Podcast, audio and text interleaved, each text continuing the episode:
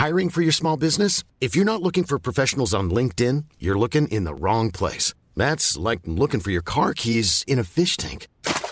LinkedIn helps you hire professionals you can't find anywhere else, even those who aren't actively searching for a new job but might be open to the perfect role. In a given month, over 70% of LinkedIn users don't even visit other leading job sites. So start looking in the right place. With LinkedIn, you can hire professionals like a professional. Post your free job on linkedin.com slash people today.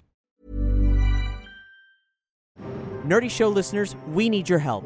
A bunch of our series have been nominated for the Audioverse Awards, a podcast award show for audio dramas. The Orphans, Nerdcasting the Multiverse, Dungeons and Doritos, and Liberty have all been nominated for awards in music, acting, writing, and production. The semifinals are open to fan voting right now, and we'll never make it to the finals without your votes. Don't delay, we've only got till October 30th, so head to nerdyshow.com slash audioverse 2017 to see the list of nominees and get voting.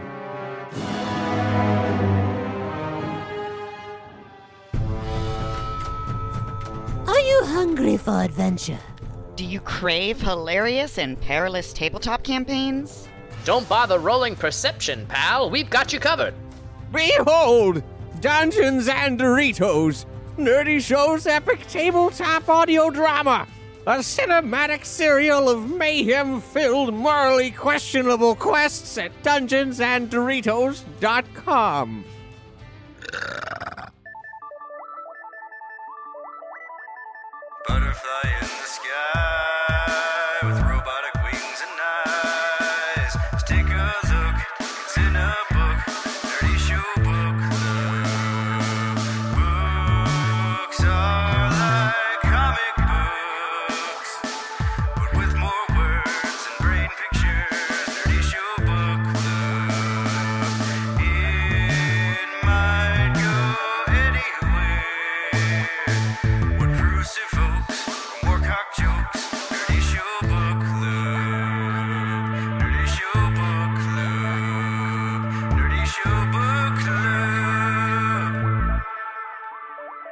Welcome to Nerdy Show Book Club, an adventure into literature where we discuss the varied text based tomes we've been poring over, do dramatic readings from some of the worst and weirdest books we can find, and read a nerdy book together as a community. Hi, I'm Cap. Hey, I'm Brandon. Hi, I'm Danica. Hey, I'm Jess. This is not a normal episode of Nerdy Show Book Club, if in fact such a thing exists, because in this episode, we've got some housekeeping to do. First of all, we've changed formats. All that stuff I just mentioned that we do in the series, nothing has changed about that. But beginning with this episode, we're breaking it up. We're alternating content, so every other episode, we'll be talking about what we've read and do our comedic readings, and then it's an episode dedicated entirely to our community read along. That way, it's both easier for us to produce the show, and if, say, you haven't read the book yet and you don't want spoilers, then you can save the read along episodes for later. And all that's good and well. But if you've been following Book Club, you know there's a couple major elephants in the room. For starters, this episode was recorded just over a year ago, October 15th, 2016. We're so sorry it's been so long. We thought we were getting back on track with book club releases, but we're reminded the hard way that the end of the year is a cruel mistress. The episode got delayed, and then, almost simultaneously, the world changed. And it changed not only in a way that has us nervous about the fate of our country and the world, but coincidentally also changed the conversation of this specific episode of Book Club. Our read along book is the dystopian sci fi The Handmaid's Tale by Margaret Atwood, an unintentionally timely selection given the state of things on the eve of the 2016 American presidential election.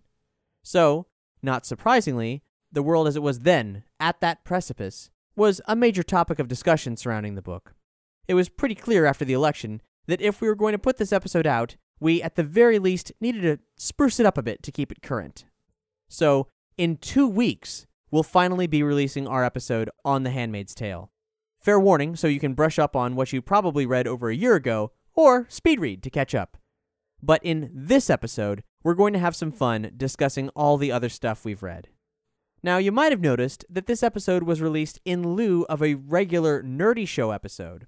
Well, I'll talk more about what we're doing with book club releases later on, but I've blabbed enough. Let's talk about what we've been reading. Jess, let's start with you. It's been a while since you've been on the show. Welcome back. Wow, well, thank you. Yeah, I've been catching up on my manga. So I just read Platinum End, which is from the creators of Death Note. which is quite good, as you would expect from the creators of Death Note. And then also caught up on all of Noragami, which is a story about a stray god who is just basically living on the threads of people barely remembering him as he goes day to day and job to job, hoping that he's not forgotten and disappears. Is there an anime based off of that one There is. on Netflix? I think I started think watching I it. I think I saw an episode of that. you mean there's a book version? There's a book version. Oh my god.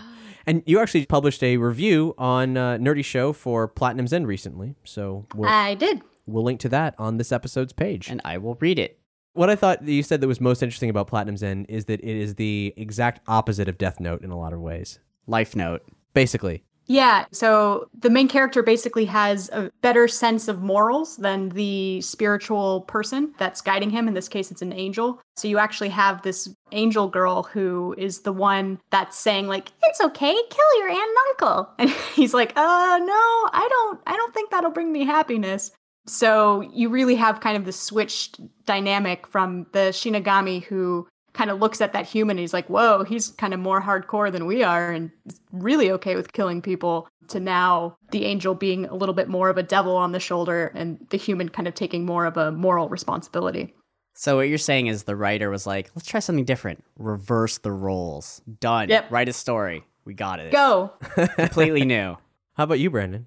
I've been reading something called uh, Handmade Tales, and it's a vivid adventure about a mountain man in northern Washington who literally makes a living in the mountains there making handmade tales. Now, normally when you'd think of handmade tales, you'd think, oh, well, he's just killing a possum and and he's got a tail. No, he literally makes them. Like he finds twigs, he finds leaves, he finds hair clippings from animals, mostly mammals, all over the floor of the forest, sometimes feathers, and he weaves that shit for hundreds of hours to make one finely crafted handmade tail and then sells it on Etsy for like $42. That is how he makes his living. It's a really interesting story. He dies at the end. Spoiler alert! But uh, the twist, the twist though, is that he dies at the beginning too. So uh, it's a really interesting read. It's called Handmade Tales. You might want to check it out. I'll write a review on it on Nerdy Show. I'll put that up later. Now you have Not to be confused with a Handmaiden's Tale. It's a completely different book. and what's what's that Wait, book which about? Which book is that? I don't know. I don't. I don't think I've read it. What about you, Denica? Well, I was just looking through this list here, and Oh, it's a list. well, I, so I've talked about this before. I get digital downloads from our local library, and normally I use this app called Overdrive, which doesn't really save your history so much. And I switched to using the Kindle app on my phone recently, which does save your history. So I'm actually getting a more accurate view of how much I actually read. Uh huh. and it's it's a little bit more than I thought. Uh, so I think from the last time that we recorded, I read The Left Hand of Darkness by Ursula K. Le Guin, which is something we had talked about. 2001: A Space Odyssey, which I'd never read before. Really, you got through that? Is It's a it good book. Do you fall asleep during it? No, it's actually good. I've actually never seen the movie, so I can't make it through without falling asleep. I've tried. It's a I've- great I've movie. heard. It's a great book. the book is Yeah, I- good. yeah, the movie's great. I think I've been meaning to read the subsequent books, but haven't gotten there I, yet. I like 2010 better than the first book by a lot. And after that, they are all interesting, but just not as great as the first two. Hmm. There was another book that I had talked about that was a spin off of an Anna Guire series. I read the final three books in that four part series. I read three Seanan McGuire. Where do you have? I know where you live. How do you have time for this? How many hours do you stay up at night that I'm not aware of? How many We're just- Morganville vampires? Uh, you know what? I actually haven't picked that back up in a while. I mean, I think I've read like nine or ten of them already. I don't know how many there are. Did you are read now. any books that have vampires in them recently? Uh, Seanan McGuire is all um, modern fairy on the West Coast. well, that's not a vampire. so it's not vampires, but Hold up. What is modern fairy? Is that short for modern fairy tale? Like, no Labyrinth, Goblin King, Dancing with Masquerade right Balls. like like so but in modern, This is an entire in modern genre? days. yeah it is actually an entire genre which actually i meant to look this up it's almost always set in the pacific northwest like the seanan mcguire series is set in san francisco uh huh.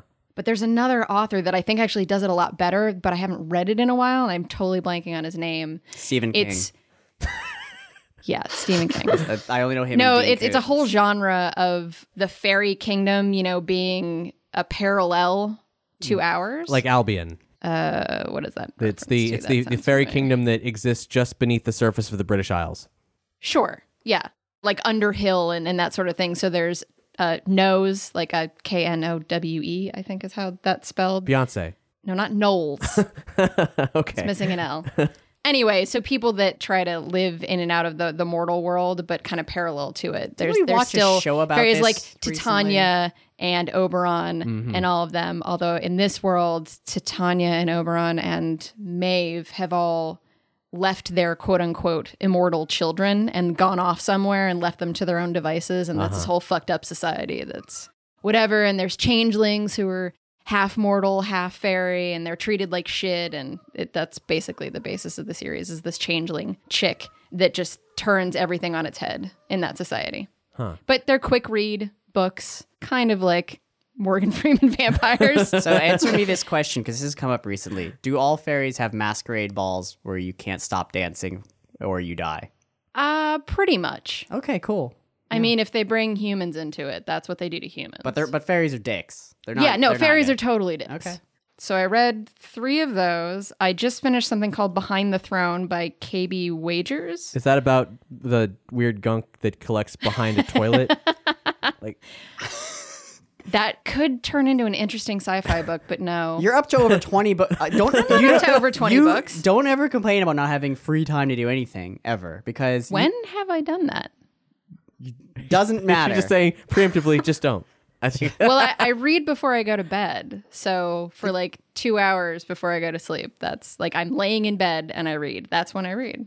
Behind the Throne was actually pretty good. It's a gunrunner princess thing. So I I think it was stuck in there with Star Wars, like that sort of genre kind is of it thing. as old as Star Wars? Late 70s? No, this is new. It's Okay. it's new, but it's space royalty stuff. I guess I don't Okay, remember where I space opera. Space opera, yeah, Okay. that sort of thing Firefly. Got it. on a planet That's where it western. seems like the the culture the culture is actually Indian Okay. in basis from Earth way way way back. Like Yeah. there was colonizing by mostly Indian descent, so that was kind of interesting. Just the kind of stuff that they brought in from Indian culture. We're talking Native American Indian? No, Okay. I'm talking India Indian. Uh, so I finished that, and it's the first book in a series. And then I just started a young adult book called Updraft by Fran Wilde. Started that yesterday or the day before. And what's that about?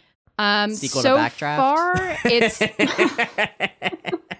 it's some sort I don't know why soc- that's funny. That was a serious it's question. some sort of society where the people live in these bone spires. Like they talk about the towers that they live in, like being made of bone and growing and every time a level grows, then people get to move up and the rest of it gets filled in. So obviously they're on some sort of animal, but I don't think they even know it. Like it's not Huh. talked about. There's no picture yet of what actually is going on in what I've read, but they live in these bone towers that grow and the way they get around is by flying with like Icarus wings, like handmade Gotcha. wings. So it's On an updraft. on an updraft. So Guys, they're so called. Let's be real. They're called thermals.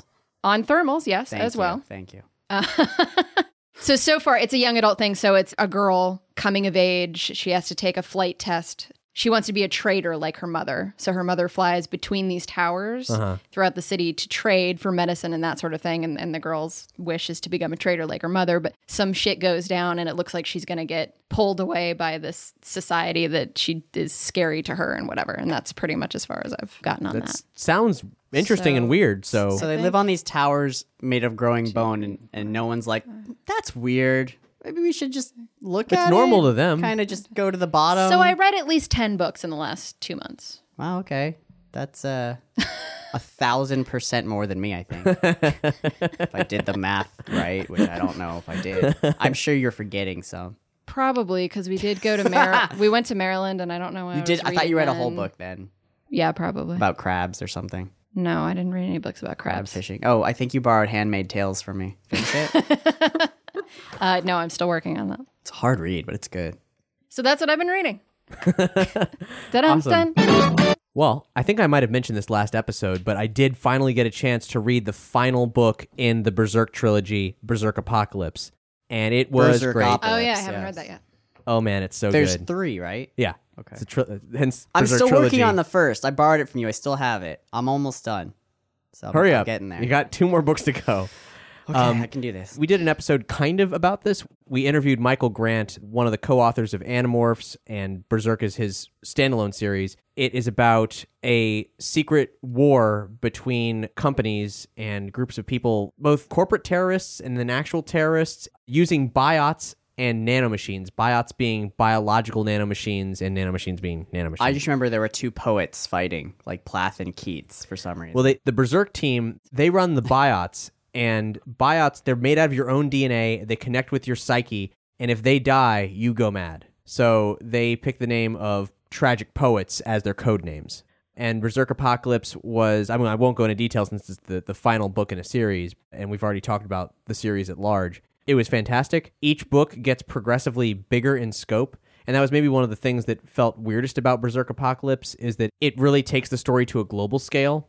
And that has it introducing new characters and sort of spreading out in a way that I almost wish there was at least another book's worth of content to further develop that development kind of. But the pacing was still still really high. And um, Has he said definitively that this is the last book in the BZRK series? Yes, I mean so there- because okay, so there will be no fourth book. There's no coming back from this. Okay. like, I'm not saying all the characters die, it, world's but destroyed. Michael Grant is a guy who's not afraid to get his hands dirty.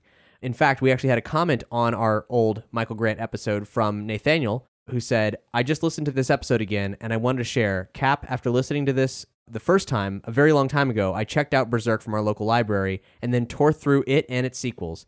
It was an amazing trilogy of books, some of my favorite reads in a long time. Pacing was excellent, subject matter was completely engaging, and the characters were fantastic. The last book was a hard pill to swallow emotionally. Grant seems to embrace quite literally the concept of killing your darlings. Regardless, it did not let down, and I had to process just what an ending that third book had for some time after. Really great fiction, and well worth the time invested. Thank you for bringing these to my attention. That's pretty much the same review I gave when I first read um, "What the Fox and the Hound." It was an emotional roller coaster. Was that was the Fox and the Hound a book before Disney uh, turned it into an animated film? I don't know, but I had the book. Doesn't matter?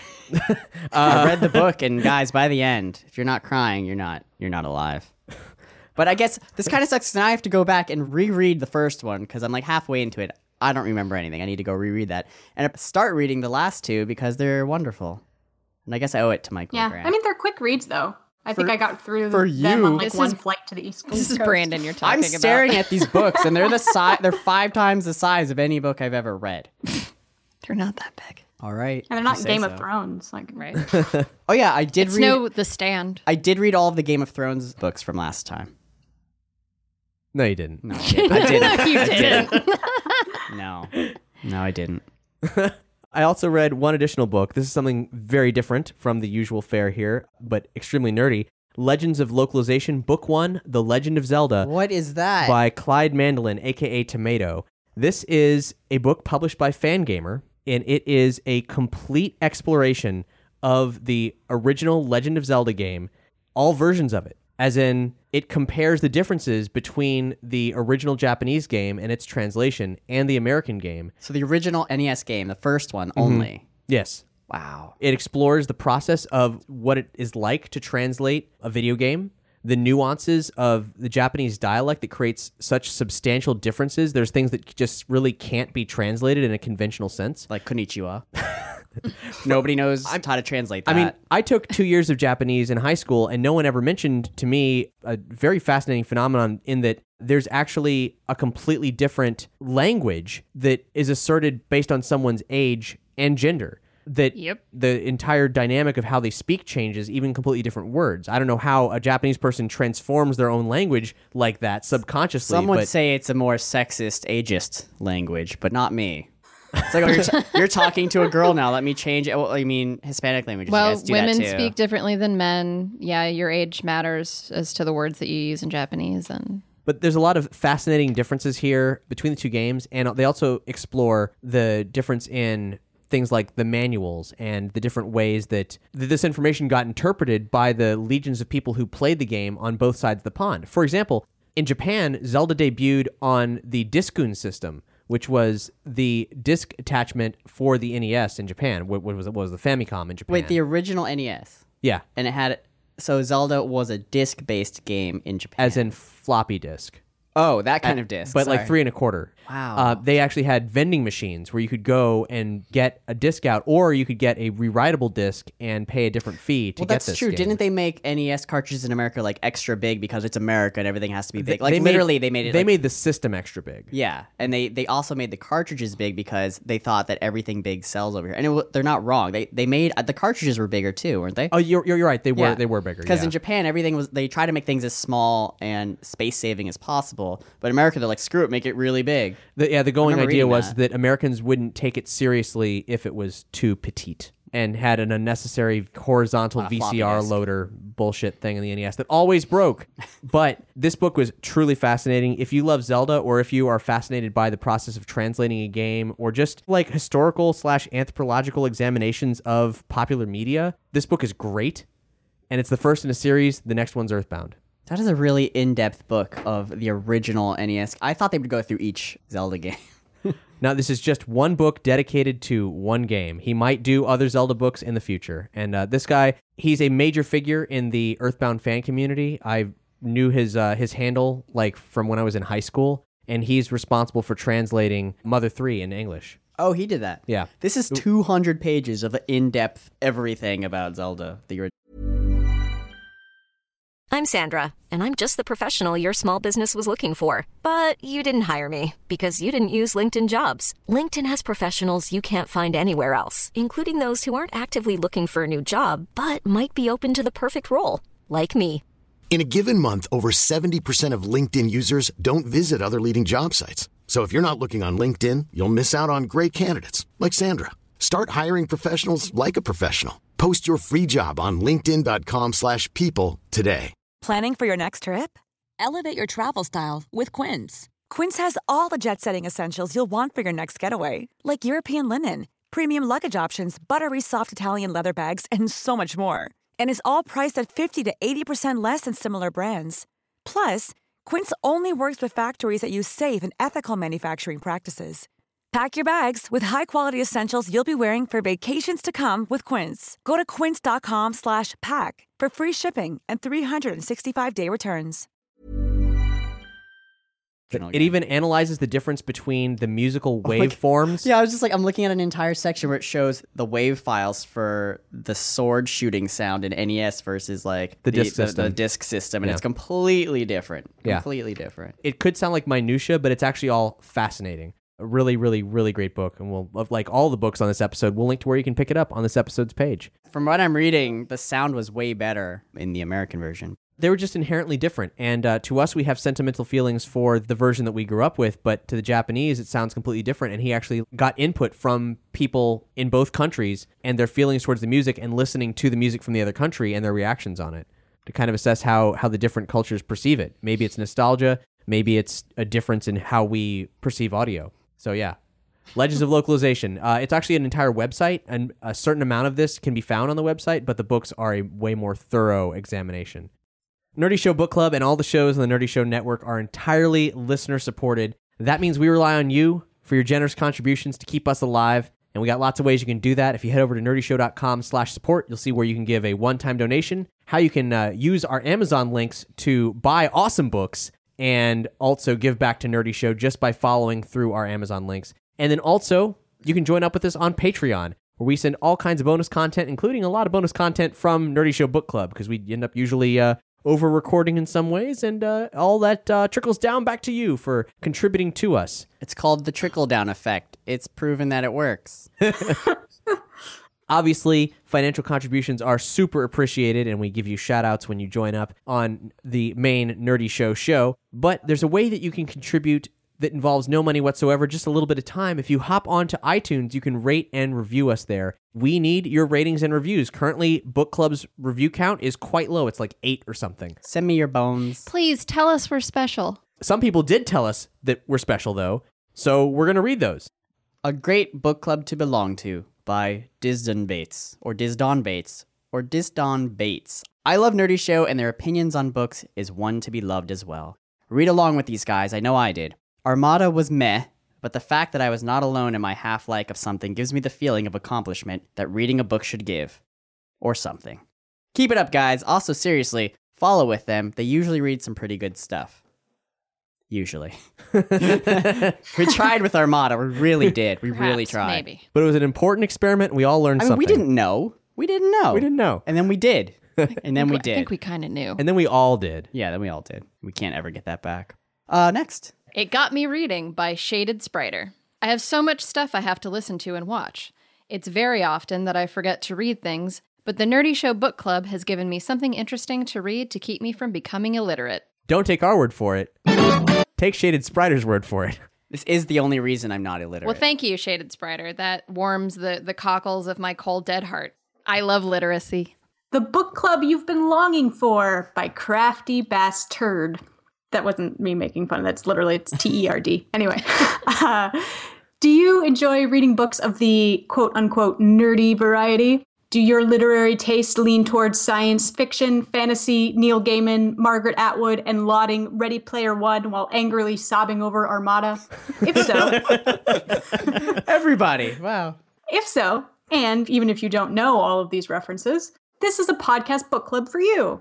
Every episode features a discussion about a community read along. As of this comment, the book is The Handmaid's Tale by Atwood, as well as a comedic reading of another bit of fiction and general discussion about literature and pop culture between some really enjoyable podcast hosts. That's us. I cannot stress enough this is one of my favorite podcasts to look forward to, and I regularly re listen to the episodes. Still not convinced? Morgan Freeman vampires is a thing you will learn about from this podcast.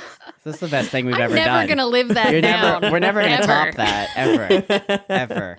Guys, you want to you want to read something real goofy and, and weird? No, I'm okay. Oh, all right. Well, we'll we'll skip this part then. I've got a book here. I, I go to used bookstores and find weird things, and sometimes we read from them.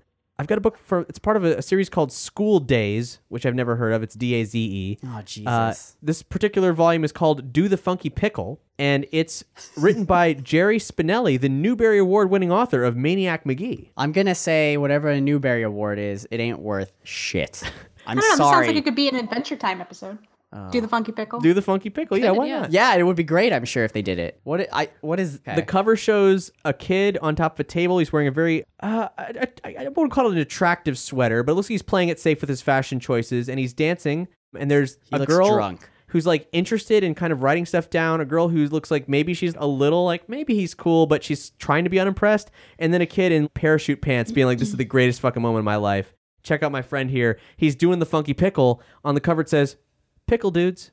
I don't know what that means, but okay. It's very 90s. Or and we're reading from that. Those are very pleated pants that kid has on. Yeah, this is uh, 1992 to be specific. I don't know if this is actually safe for children. Do the funky pickle and I mean, Good you know, thing may- this ain't no kid show. Maybe it's educational. You gotta wasn't learn it a kid's book? Isn't a Newbery Award a kid's? yes, it is. it is Newbery and Caldecott. Those are the uh, the kids awards. I think the Don't Let the Pigeon Drive the Bus won a Newbery. Probably one. But that both. one's good. That one's good. We should read from that next time. Or or Don't Let the Pigeon Eat a Hot Dog. That's my other favorite book. Any pigeon based book is good. Brandon, did you not ever watch Reading Rainbow? But um bum. Because then, you, I- then you should know what the Newbery and Caldecott awards were. Because every time they like Why talked about think- a book, like nine, 99% you- of the time, it was a Newbery or a Caldecott. Why do you think I own the winner. Hungry Caterpillar? Because of that show. because of his fascination for books that could be double entendres for things relating to penises, just like Do the Funky Pickle. Let's read from chapter 8, in which the main character, Eddie, boards a school bus. Eddie was forced to watch a pair of eighth graders kissing in the seat directly in front of him. Eddie was sitting on an aisle seat, so he couldn't just look out the window. He had little choice but to stare straight ahead, and when he did so, there were these two faces about 12 inches away. Only half of each face was presented to him one eye, one ear, half a nose, half a mouth. It reminded him of those paintings on Egyptian tombs, where everybody is shown. tombs. Sorry. Are they not spelled the same? Tomes has an E. Oh, okay. Dun dun.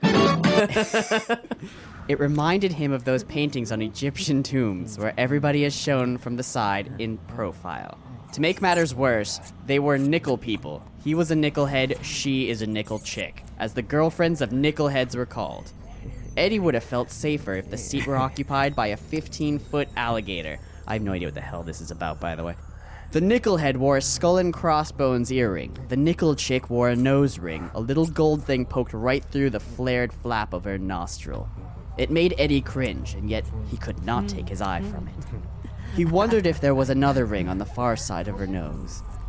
As with all nickelheads, the boy's haircut featured quarter size bald circles polka dotted over a teddy bear cut scalp. He also featured about the fattest, rippest zit. God damn. Ripe- ripest. I'm sorry, I just. I know, that's why I stopped, but, but man, it's like you've never said to a girl, man, that's the fattest, rippest zit I've ever seen. Ahem. Let me begin anew. He also. Fe- he also featured about the fattest, ripest zit Eddie had ever seen. It squatted an inch from the side of the kid's mouth, like a miniature yellow headed volcano about to erupt. The girl's hair was bluish green. To Eddie, it looked as if she had dunked her head in Easter egg coloring. The style was two inches tall, flat top, flat enough to lay a tablecloth on, except for the back center. There, a stiff, gloppy. I'm hoping that's gloppy. There, a stiff, gloppy spike pointed straight at the ceiling, like an aqua javelin. Her lipstick was the same color as her hair. They smooched and snuffled and nuzzled and whispered things that Eddie, close as he was, could not make out. Suddenly, in the middle of a nuzzle, the nickelhead's one visible eye shifted all the way to the left till it was staring straight at Eddie. The nickelhead pulled back, turned full face, and snarled, What are you looking at? Nothing. said Eddie. His eyes reached out and clutched the back of the boy's head two rows up and across the aisle. You looking at us? Eddie shook his head briskly. No. The nickel chick giggled. He was. The nickelhead looked at her, looked at Eddie. He grinned, he nodded. Yeah, you was looking right. Eddie slammed his head from side to side. It's not me. The grin vanished. Yeah, you was looking okay. At her. An ice pick of terror pierced Eddie's heart. No. The nickelhead flinched backward. He frowned. No.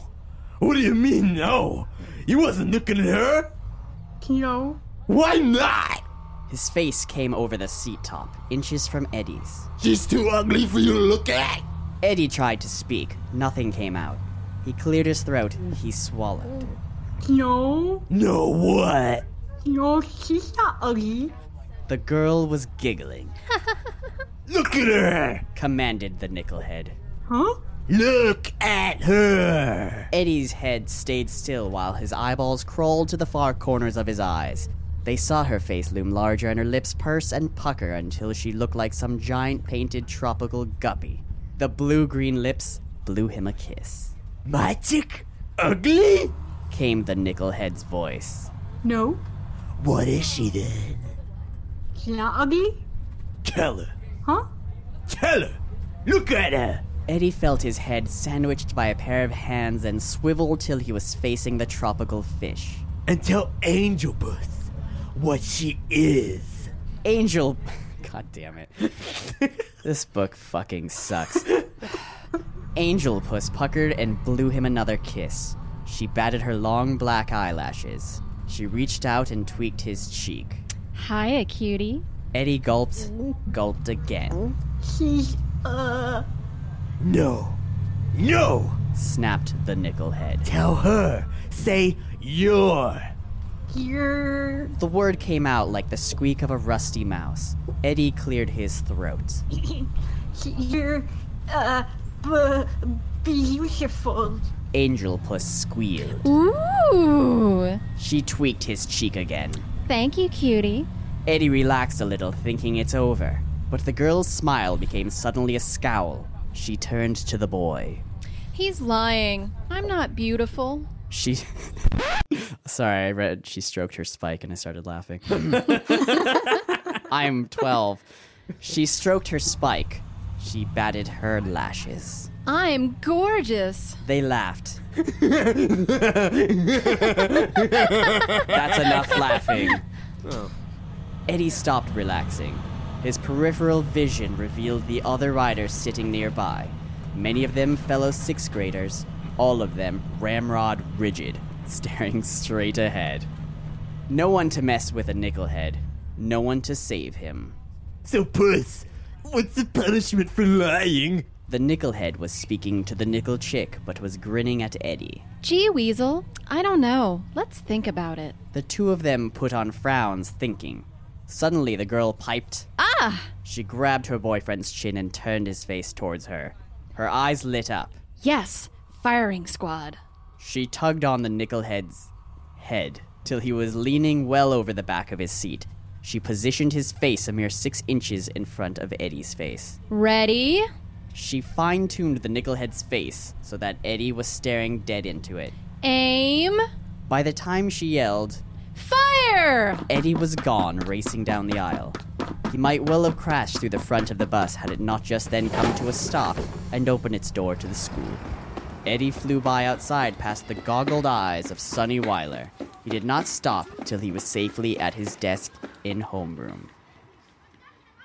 Guess his friend wears goggles. I feel like every book we've read on this is the same book, just like the next chapter. Seriously, like, can we get every reading we've String ever them all done of together. these shitty books and just string? I wouldn't. You wouldn't know there's a different writer or author. You you can't. Is this all it takes to get a fucking Newbery? Well, this book didn't. This, win a yeah, this Newbery. book doesn't have a Newbery. Just the author has won a Newbery. God, well, no wonder he didn't get one for this. fucking, I could shit better than that. Pickle dudes. I'm Pickle sorry if you're the dudes. author and you're listening to this. Jerry Spinelli. You Spinelli. already know. Look at the pleats in those pants. Hey, but don't take our word for it. You guys want to hear a story of what I did one day in the back of the bus? I've heard this. Yeah, Well, we've already, you know we've what? already told it on Nerdy Show. There's well, there's. Do you want the story where I drew a picture in yogurt, or drew a picture in semen, or got naked and they announced it to the entire district? Wait, Let's I just- haven't heard that one. You know what? Let's move on and not talk about it. We'll save it. That's a good story, though. You know why it's a Mm-hmm. good story? Because they did announce it to everybody to the point that Mike, who was in another bus, heard it over the intercom. Yep. We have. uh Were you trying to take a shit on the bus? Why'd you get naked? Someone dared me, and by someone I mean like I was like, I bet I can do this, and nobody asked me. Um, You like, dared I said I can take my underwear off without getting naked. Turns out I couldn't. And, and by the end of it, I just had I had like a shitty '90s like plaid jacket just covering my junk, and all of a sudden the bus stops. I'm like, okay, we're fine. We're just stopping. The bus driver gets up and walks back. He's like, oh shit, and he walks back. Like I'm only like five seats behind him, and he walks back, and he just he looks over me. He looks at me like nods, looks back up, walks back. I'm like, all right, dude's cool. He's gonna totally look. He's gonna totally not give a shit. He's gonna be like, just gonna drive me home. Goes up, picks up the fucking walkie that's connected to every goddamn bus, and is like, uh, come in, district, whatever. And they're like, yeah, come in. And it's like. I have a student, uh, Brandon Gerson, who is naked on my bus. I repeat, I have a student, Brandon Gerson, naked on my bus. And like, and I was like, oh, I fucking hate my life. And I was suspended from the bus, I think, for the rest of the year. But like uh, the next day, Mike was like dying laughing still because apparently everyone had heard it. Everyone in the school had heard it. Probably what the bus driver's goal was. I am legend. for a day, I was hmm. king. Hmm. Hmm. That was the one thing I got caught for on the bus. There's a ton of other stuff I didn't get caught for that are way worse than that. And those are the things we read a year ago. In prior episodes of Book Club, I'd said that releases were moving exclusively over to the Nerdy Show Book Club standalone feed. But for the time being, we still can't guarantee regular releases. So we're not doing that just yet. As it presently stands, we can either put out an episode of Nerdy Show in a given week, or we can invest the production time into the somewhat more complicated Nerdy Show Book Club episodes. Since this episode was recorded, there's been a lot of water under the bridge. We got up to $1,000 on Patreon briefly, where at the time that milestone would afford for us to be able to pay editors to help make sure that this series, along with some others, could be a regular thing. However, Patreon funding ebbs and flows. That's why we say that even a dollar a month makes a huge difference, because a few dollars here and there are very, very reliable. We didn't last long at a thousand, and as of this recording, we're idling around 800. A very respectable number. But we don't have the resources to make sure that we can get another podcast series out right now in a timely manner. We don't want Book Club to die. And we know it's a pain in the butt to listen to a podcast, never mind participate in an activity with one, when you don't know when it's coming back. We haven't stopped reading, though, and we don't want to stop hanging out and talking about it, or reading along with you for that matter. So, until a time where we can do regular releases, we're going to shoot for intermittent book club episodes, maybe quarterly. And in this new format, that's two episodes per quarter. Episodes like this, and read alongs like the Handmaid's Tale episode coming in two weeks. If we start to do releases again with any regularity, we'll let you know. And in the meantime, please keep letting us know that you love book club and want to see more of it. Or if you don't want to see more of it, you could be like, this is totally useless to me. I don't care. I would have really liked if you'd put out a microsode or something else this week. That is valuable information as well. So do not hesitate to tell us what you're feeling, whatever it is. But if the demand is there for book club, we'll have some extra incentive to prioritize this series over, you know, something else. Rating and reviewing us on iTunes is good. Supporting us on Patreon is amazing. It's the best way to make a bid on seeing more book club. But hit us up on Facebook, Twitter, the forums, Discord, or on a new platform that didn't exist when this episode was recorded Podchaser. It's a platform for podcast discovery, and it's amazing, easy to use, and we're hoping it'll kick iTunes' butt. Go to podchaser.com and not only rate and review Book Club, but rate and review individual episodes of Book Club. Let us know which ones are your favorites and tag them. Podchaser has a user generated tag system, so if you were to tag this episode with not only things like books or literature, but Seanan McGuire, Platinum End, The Legend of Zelda, or Funky Pickle, users would be able to find us when searching for those things. It's a handy tool, and we hope you'll take advantage of it. Like I said, our Handmaid's Tale episode is coming in two weeks, but since you've probably already finished it, here's the next read along book. This is a first for us because it is the first time that our read along book has been fan suggested. This one comes from the Nerdy Show Lounge, the private Facebook group where all Nerdy Show patrons donating at $10 or more hang out with all the hosts from the network. Michael Rodriguez said, Just wanted to make a suggestion for a possible future book club Futuristic Violence in Fancy Suits by David Wong, who also wrote both John Dies at the End novels. I just want to point out this is the first time we're reading a novel suggested by a fan and possibly the last. We'll see how it goes. It's a challenge. I'm just kidding. You guys are great. I'm sure it's a great book. I mean, I haven't watched John Dies at the End yet, the film by Don Coscarelli. I didn't know there were books. But I'm excited to check out the film, potentially read the books, and definitely to read this book, Futuristic Violence in Fancy Suits. Michael said, as a side note, I really enjoyed the newest book club. From the previous interactions with friends, I really didn't expect people to dislike Armada as much as I did. So uh, it's glad that we all Woohoo! agree We on, all hate on the something. same things. I actually really liked it. Shut up. get out. I've disowned you. Bye. So get reading and write in about your thoughts on the new book. We don't have a set release date yet, but it's kind of a Christmas story. So let's say you have to the new year and we'll record it soon afterwards. Is it a comedy, please? Yes. Yes. Thank you. Yes, we, we hope you'll join us for that for our next Nerdy Show book club. Christmas edition. We'll be there with bells on. Butterfly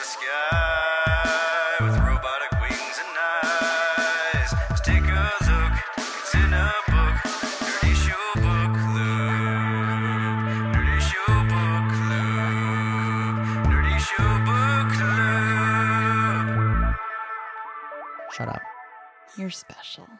Okay, thank you. Planning for your next trip? Elevate your travel style with Quince. Quince has all the jet setting essentials you'll want for your next getaway, like European linen, premium luggage options, buttery soft Italian leather bags, and so much more. And it's all priced at 50 to 80% less than similar brands. Plus, Quince only works with factories that use safe and ethical manufacturing practices. Pack your bags with high-quality essentials you'll be wearing for vacations to come with Quince. Go to quince.com slash trip for free shipping and 365-day returns.